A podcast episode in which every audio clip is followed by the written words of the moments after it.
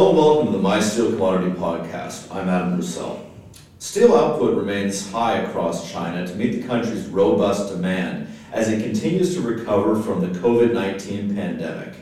This is affecting prices across the market, and for this reason, assessing total steel inventories is essential to not only understanding steel demand, but also raw material prices. Here to discuss this with me is Chany Zhou, an analyst on the MySteel Ironware team. Chany, thank you for joining us. Hello, Adam. What does a typical year look like at this time for steel inventories in China, and has this year been any different? Well, usually we'll experience some increase and decrease of steel inventory across the whole year. And for the time being, we're currently see the passive destocking phase. And that was usually happened after the China's rainy season and will end before the winter storage season. Okay, for the listeners out there, what is passive destocking? In general, the passive destocking just means the declining of the steel inventory, but the passive means the steel mills, the demand is basically depends on the market demand. It's not the incentive of steel mills. So that means steel mills will not easily to sell steel products at a very low level. Okay, so basically the steel mills are simply putting out steel and people are buying. They don't need to create incentives for them. Mm-hmm, yeah. Where are we now in terms of steel inventories? Now, based on the latest survey of my steel team, the current steel inventory level is about is less than 14 million tons, and it keeps the destocking rate at nearly 5%.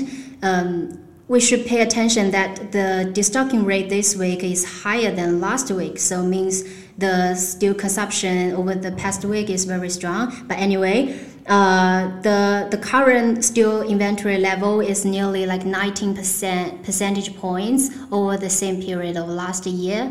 But even it's a high level, but for 2020, the whole year, this level is relative a very low level. Okay. Mm-hmm. Are we seeing any differences in terms of long and flat steel demand? We're seeing long steel demand is slowing down because of the China's winter season commenced. So as you know, there are some construction projects will stop to running, and so the demand from property and from the construction projects will reduce.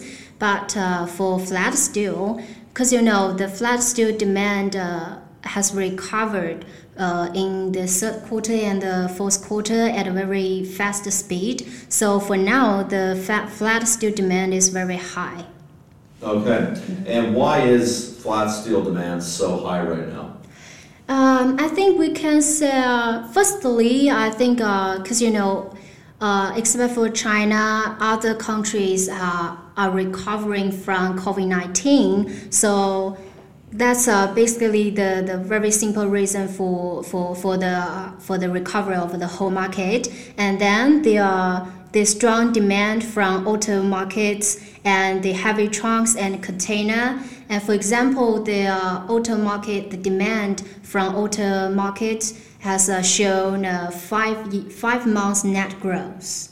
And lastly, we can say a lot of export orders for home appliance. So that will support the demand for flat steel, I think, yeah.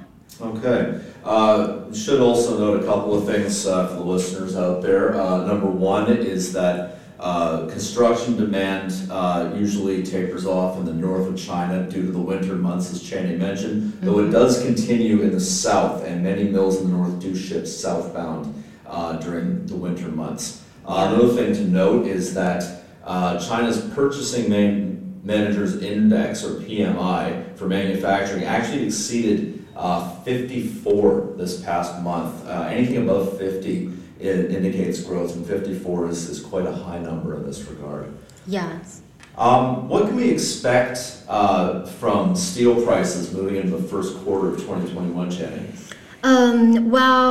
For 2021, we can see usually the January and February are the low season for steel demand, given the cold weather in China and especially in North China and the China's Lunar New Year holiday. And so, but in March, after the end of the cold weather and the Lunar New Year holiday, some newly started projects and the reception of work will boost steel demand. So we're seeing the steel demand may peak until April.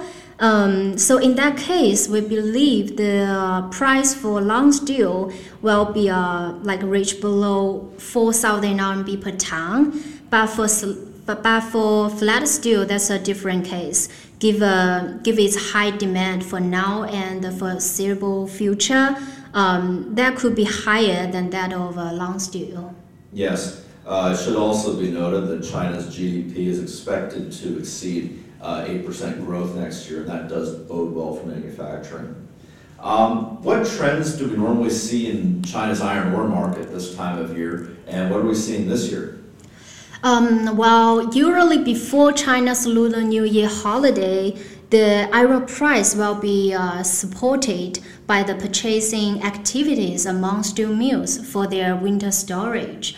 But for this year, given the current high iron price, the iron price is approaching nearly 160 USD per ton. That's a 7-year record high. So given such a high iron price, the profit margin of steel mills are narrowing. So it's nearly the break even. So in that case, China steel mills, their few cautious about the purchasing activities for their winter storage. So we believe some correction of iron price may support the demand for iron ore.